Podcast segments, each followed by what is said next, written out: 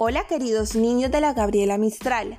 A continuación conocerán acerca de la narración. Seguramente en muchas ocasiones has leído o escuchado diferentes textos narrativos, como leyendas, cuentos, fábulas y novelas.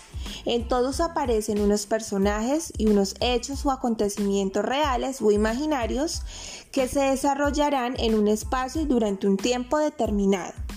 Las narraciones también tienen en común la estructura en que se organizan los hechos narrados. Inicio o situación inicial, nudo o desarrollo y desenlace o situación final. Sin embargo, cada tipo de texto narrativo tiene unas particularidades que lo diferencian de los demás. A continuación, te invito a que escuches con mucha atención la siguiente fábula.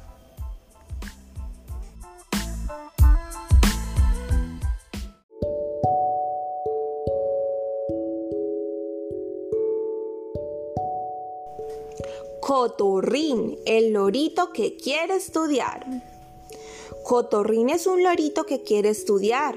Va a la escuela, pero entre lección y lección cotorrea sin cesar.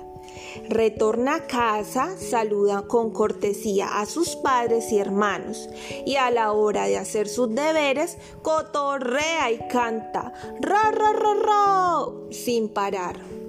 Baila, da la vuelta y aletea hasta caer de sus ramitas. Se golpea la cabeza y ve mil estrellas hasta que llega la hora de dormir.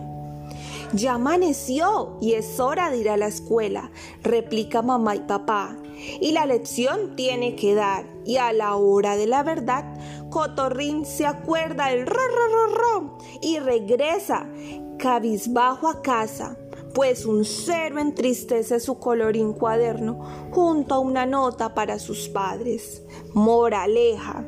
Si quieres estudiar, te tienes que concentrar y una buena nota vas a obtener al dar tu lección.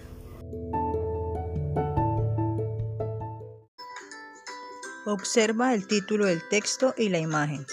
¿De qué se tratará la historia? ¿Cuáles serán los personajes? Vamos a escucharlo. Si encuentras palabras que no conoces, busca su significado para tener una mejor comprensión del texto. Luego de haber escuchado la historia, responde, ¿quiénes son los personajes? ¿Cómo inició la historia? ¿Cuál fue el problema? ¿Y cuál fue el final? ¿Qué final le inventarías?